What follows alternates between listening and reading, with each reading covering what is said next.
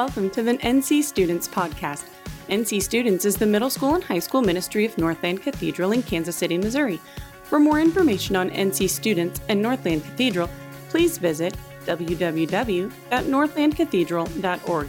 Thank you for listening, and please enjoy this week's message. That's awkward. Um, but this is week two, and I got a question before we start this message. I got I got to ask. I got to take a poll here. What's the name of my youngest son? What's the name of my youngest son? Ebenezer. My youngest son is named Ebenezer, but do we call him Ebenezer? No. What do we call him? Who says Benny? Raise your hand. Who says Ebenezer? Raise your hand. Or who says Ben? So Ben's are absolutely winning. Now, here, here's the deal. I woke up to an email from a friend, and I there's a whole conversation there, but the email said, Jerome, you are the only one in your family who calls your son Benny. And I'm like, what? He's five years old. And I'm the only one who calls him Benny. Now, here's the deal. I, I asked Heather, I was like, Heather, so for 45 minutes today, this morning, before our, my boys went to school, Holly wasn't there. Holly, what do you call him? See, Holly was, already at school, so I had three boys. I had three boys. I said, hey, come down here and talk to us. What's your name? What's his name? What do we call him? And overwhelmingly, overwhelmingly, the answer was Ben. And, Hawk looks at me, and he's like, um, and, and Benny? But here's the deal, and you don't know this, but if you were there, if you go on Facebook and go way back about five years ago, right, when we first came to this church, came back from the mission field, when Ben was born, the day before I started back at Northland Cathedral, you'll see all the pictures say Benny. Here's a picture of Benny. So the people who call him Benny are the old people, because you know his name is Benny, because we agreed, we agreed that we're going to call him Benny, and everybody else has shifted to Ben.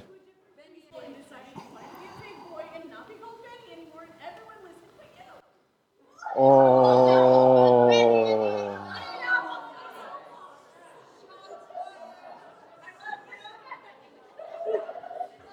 Just in case you didn't hear that, Ben went to a different preschool. Benny went to a preschool, decided that he wanted his name to be Ben, and apparently I'm a terrible listener, which is actually in my notes. Why? Because I talk and I don't listen carefully and I don't listen well. And I knew when I said that, my wife was going to say amen. But since she already beat me to the punch and told me I'm a terrible listener, she doesn't have to amen my own admission that I'm a terrible listener. Because the, tra- the, fact, the truth of the matter is, my whole family calls him Ben. He wants to be called Ben, and I keep calling him Benny because we agreed upon it. But I'm okay moving there. But I just, I just figured, like, how did I miss this for the last two or three years? Because I'm a terrible listener. I like to talk. Also, I listened to yesterday, uh, last Wednesday's sermon, and my wife was nice enough to mention how Jerome talks a lot and talks fast. So I listened to that. Thank you for that. I like to talk. And, and, and here's the problem with that. Sometimes I miss hearing my kids, my wife, my friends. Life is so busy, there's enough distractions that we miss things. And I think if we continue to live a certain way, we're used to living a certain way, talking more than listening, we take that into our walk with God. You see, in John chapter 10, Jesus talks about how he's the good shepherd and how the sheep know his voice and they hear him and they, they, they know when he speaks. And he has this, this whole teaching about he's the gate and the shepherd, you know. But my sheep hear my voice, they know my voice. Bothers me because we're talking about prayer in this series. And let me be honest with you, most of my prayer life, most of my Christian life, I feel like I've done a lot of talking and I don't think I've done a whole lot of hearing his voice. Like there's moments where I'm super excited, enthusiastic about what's going on. Last week, Heather reminded all of us in the message that God loves you and He wants to spend time with you, right? He loves you, He wants to spend time with you. So that's a need to pray. And we could get excited, we could get emotional, we could be reminded of His love and how much He wants to be with us. But if you're like me, that begins to wear off when you begin to pray and you don't hear God. And my prayer becomes less about an expe- expecting to hear God, but more about I checked this off my list. Did you do your devotions? Yes. I read my Bible and I prayed. Check. There's not an excitement to it, there's not an anticipation to it. It's because I've grown used to just the religious obligation of prayer, monologue prayer, me talking but not listening. It seems like a dry exercise, and I don't know if I'm the only one in the room who's not enthusiastic about prayer sometimes. I get enthusiastic, I get excited, then I try it, and then I begin to lose my excitement. Does anyone else feel the same way? You get, excited, but then you're like, oh, what's the use? And we begin to get discouraged and don't expect much. But I know I should pray. But today we're going to talk about what can make a difference when it comes to that uh, if you have your Bibles, we're going to go right back to where Heather led us last week, Psalm 139. Can I just say before we do that, Psalm, Psalm 139 is an incredible passage, and you heard, you, all, you heard it all last week. But there are hundreds and hundreds of examples of God speaking to his people in Scripture. Hundreds of examples. Some of the most famous ones are Moses at the burning bush, Balaam and his donkey speaks to him. There are so many examples that are dramatic and like you would say, okay, Jerome, if there was a burning bush, I would listen there was a donkey I, talking to me, I guess I would listen. It gets pretty dramatic. But there's plenty of examples where we don't know exactly how God spoke, but his people heard his voice.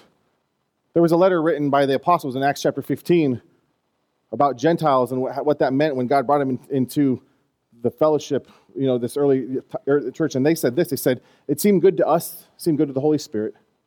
They didn't give us an example of, well, how do you know it was good to the Holy Spirit? Did he like, was there a burning bush? No.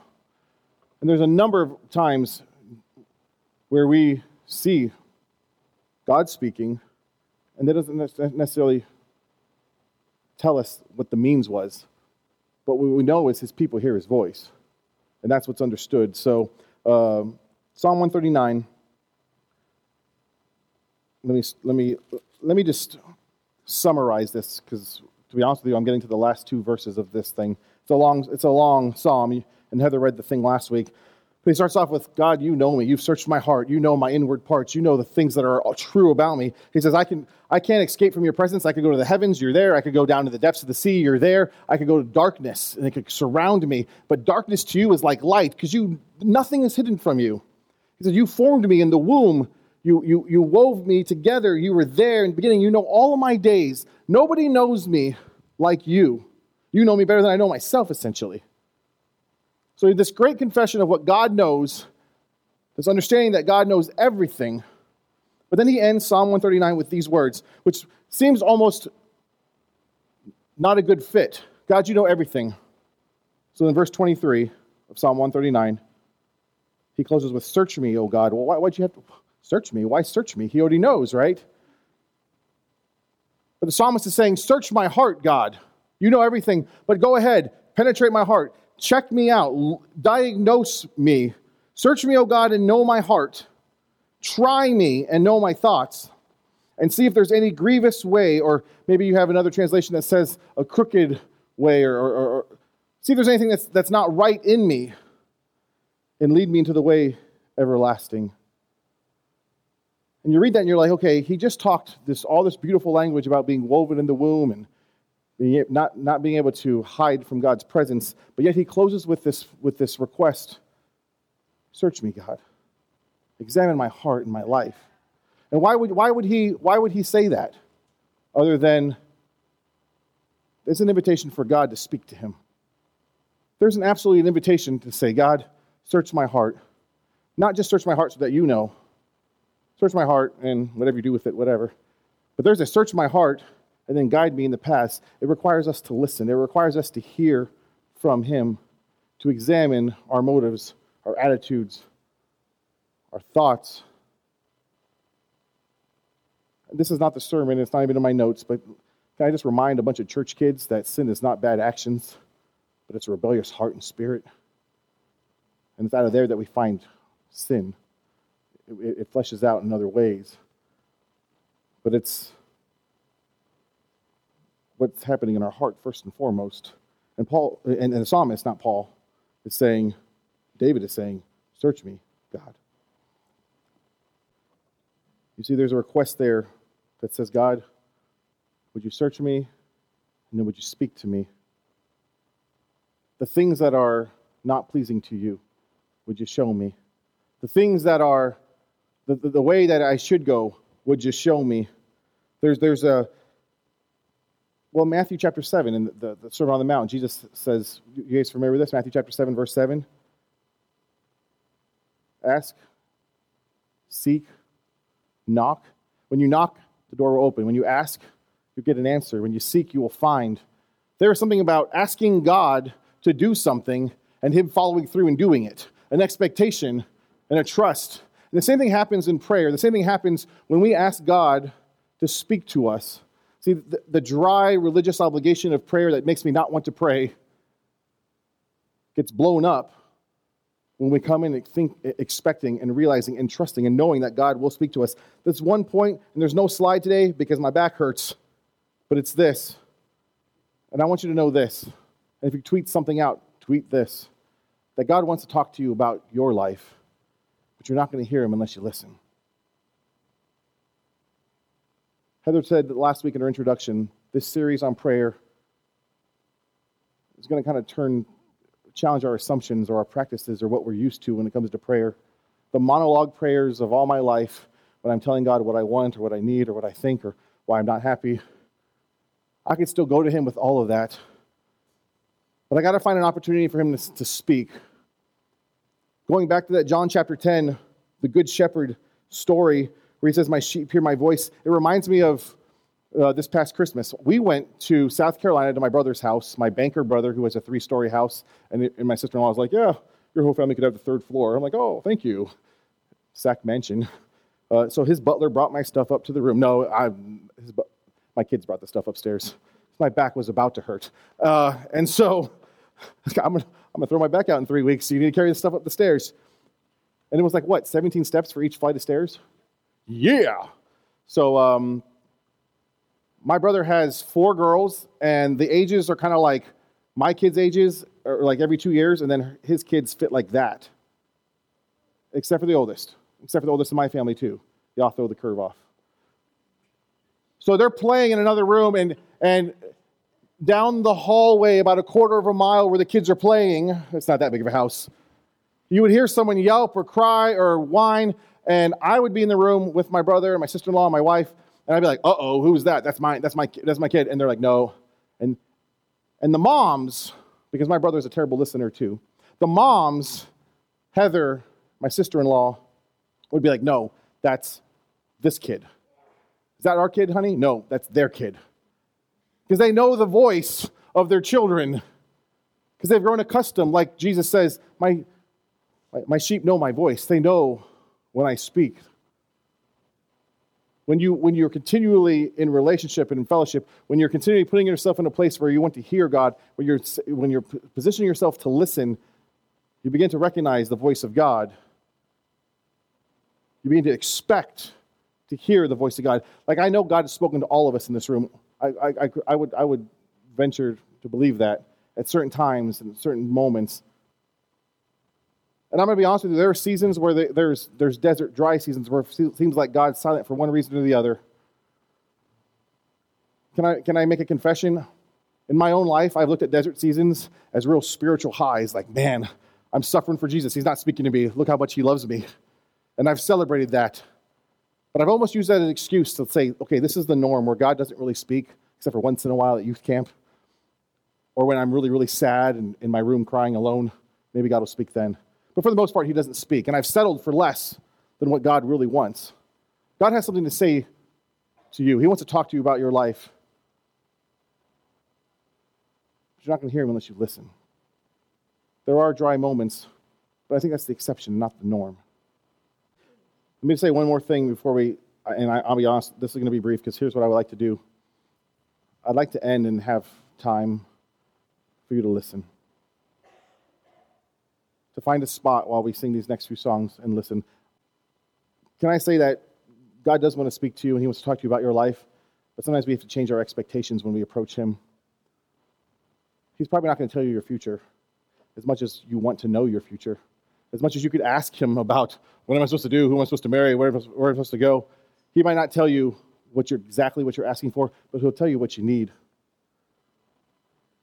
And little tiny things, day by day, what I need for today the changes I could make today, the attitude I could have today, those things add up. It's like star baseball players and musicians don't just live for the moment of glory, but they don't get to that place until they have faithful, plodding, day in and day out of practice and dedication and discipline. And some of that requires, some of that's required for us to hear his voice and to know him, for him to do what he wants to do. Not too long ago, I was, I was sitting in two chairs, much like Heather demonstrated last week. I set up a chair. The room right above us is where I go and pray during staff time, office hours. Um, and I asked God a question. I said, God, could you, could you resolve this issue? Could you fix this thing? Could you let this, I don't know, something's got to give. And he didn't answer the answer that I wanted. He didn't give me the answer, but I, I, I promise you, I sat there and I waited. And for a guy who likes to talk, a guy who's a terrible listener, I'm spending time trying to hear the voice of God. In that moment, which seems awkward and weird at first, I believe that the Lord spoke to me and He said, Jerome, wake up every day, sit in two chairs, and surrender that issue to me. It's not the answer I wanted. He didn't say, Yes, it's going to be resolved. Yes, this is what's going to happen. Here's what's going to take place. He just said, Surrender it. Each day, wake up and surrender your life and your will and your angst to me. Not the answer I was looking for, but God is speaking. So how can I complain if I'm convinced that God said that? I got an answer from God, which is pretty great, even though it's not the answer I was hoping for. I don't know exactly what I was hoping for. I was just expressing where I was, and he spoke to me about my life. And the funny thing is, he spoke to me about my life. Because it seems like God is really far more interested in fixing us than he is our problems. Like he's interested in your problems, he's interested in your struggles, he's interested in those things. But I find that he works quite often in changing us. And as he changes us, those things begin to change. So, over the last few weeks since that prayer in two chairs, I began to wake up. This past week, I did it in bed. I woke up and said, God, I, I'm going to surrender that concern, that thought, that problem. Since I've done that, God has begun to change other things. I didn't have to do much. I didn't have to, I didn't have to push. I didn't have to. I was faithful to what God told me to handle what I need to handle and allow Him to handle what He is going to handle. It's not manipulating, it's just obeying. And God honored that obedience. You hear what I'm saying? So let me give you a couple of practical things. If, if it's true that God wants to talk to you about your life, if it's true that you're not going to hear Him unless you listen. God has, wants to talk to you about your life. You're not going to hear him unless you listen. Then how? Then what should you do? You need to pray to listen. Go to prayer, which we're going to do here in a moment, but go to listen. Uh, the book my wife referenced, the Two Chairs book, we've, I've only owned it for about two months, and it's radically changing my life. Let me, let me share a little bit about the practical side of sitting in two chairs and praying to listen, and why that's so different than the monologues that I've prayed all my life that wore me out and probably wore God out who wanted to say something but couldn't get a word in. You got to set aside some time. It's not difficult to do this, but it requires a little discipline. You have to say, okay, I'm going to dedicate the next 10 minutes to be with God, the next 30 minutes, the next 15 minutes.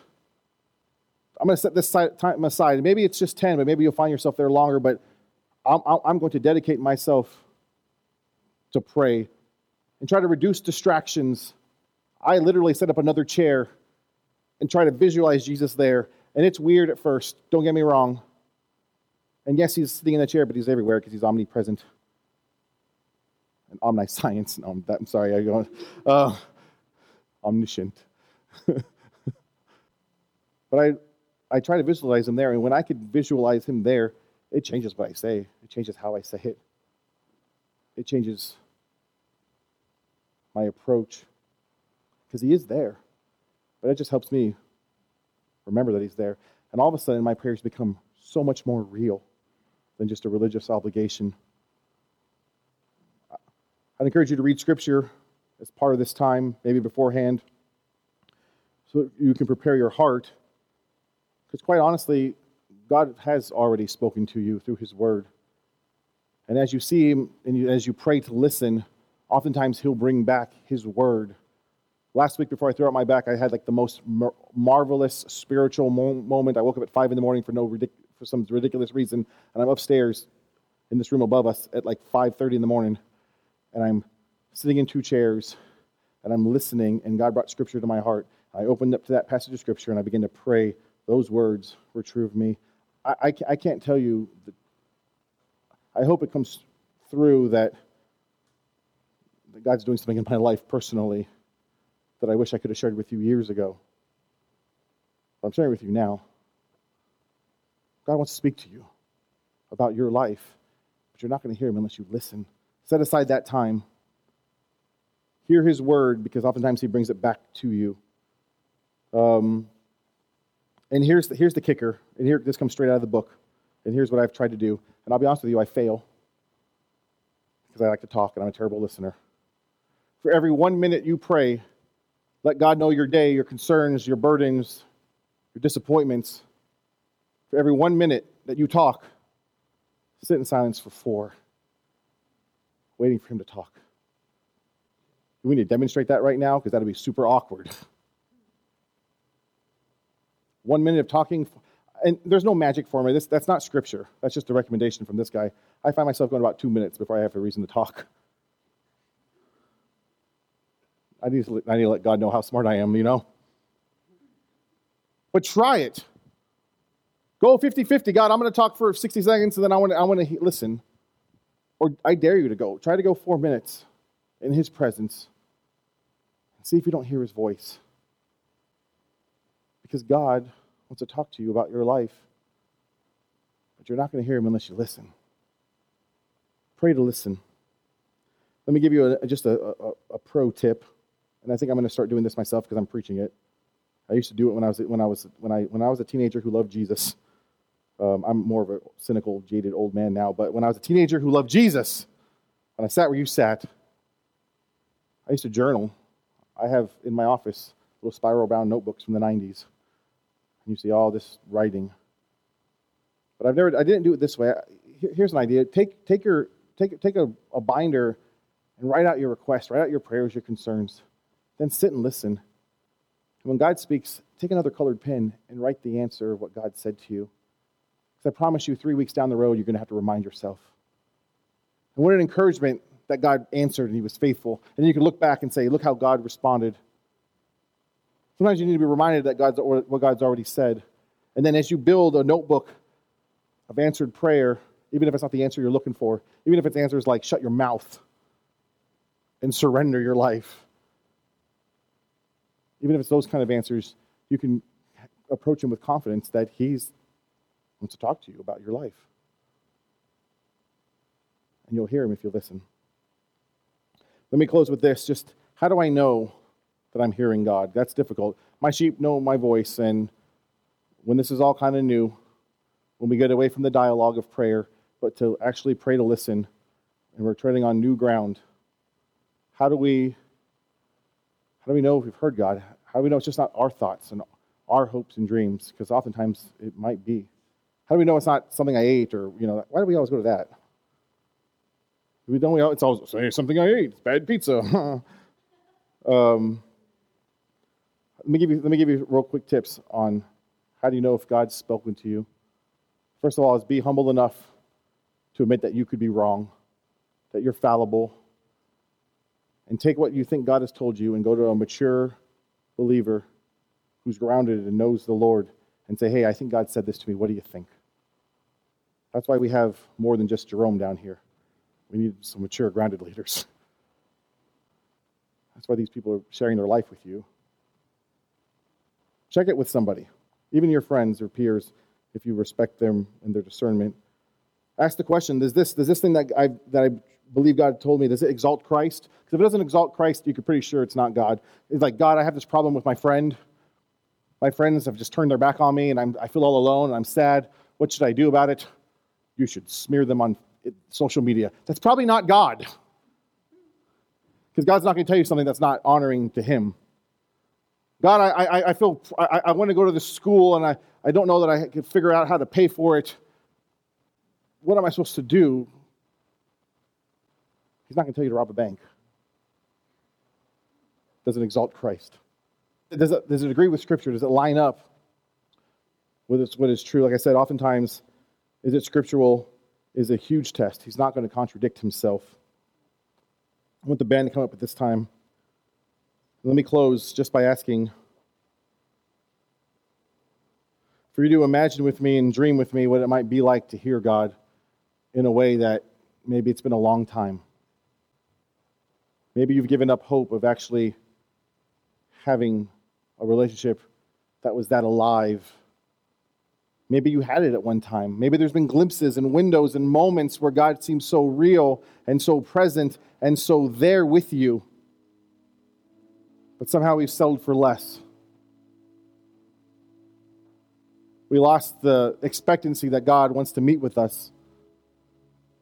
We've gotten used to hitting the check mark. I have prayed today. I've complained to God. Or I've asked of God. He wants you to ask, ask, seek, knock. But then wait for Him to respond because He wants to speak to you about your life. You're not going to hear Him unless you listen. You're not going to hear what he has to say to you when it comes to your drama with your friends or your, your tense relationship with your, with your parents or the heartache you feel over a loss unless you stop and listen.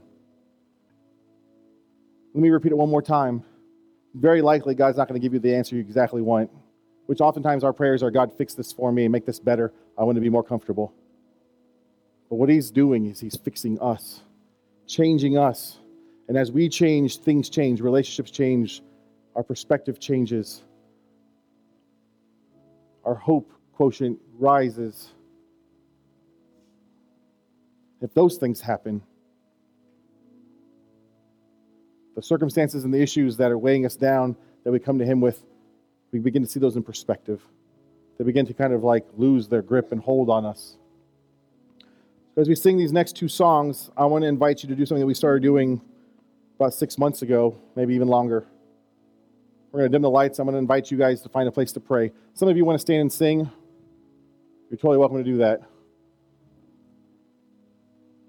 But would you take the next 120 seconds, the next 240 seconds, go talk for 60 seconds to God and sit in His presence? Tell Him what your fears are, your concerns, your hurts, and say, God, I don't know what to do with this. But I know that you want to talk to me about my life, about who I am, but how I should live, but how much you love me. Let me hear it from you. He'll give you what you need to hear. Some of you need to hear again, once again this week, that He loves you. And you may pray, God, my world is falling apart. And His answer will be, I am here. And I know you might be saying, I want God to say, I'm going to fix everything. I don't know what, God's going to say, but if God says it, that's a pretty good thing. But you're not going to hear unless you listen. So, in the next few moments, whether you want to journal and pray, whether you want to just find a quiet place to sit, and if you'd like to engage in worship and sing these songs, I invite you to do so. I'm going to close this message in prayer, then I'm going to invite you to go find a place to listen.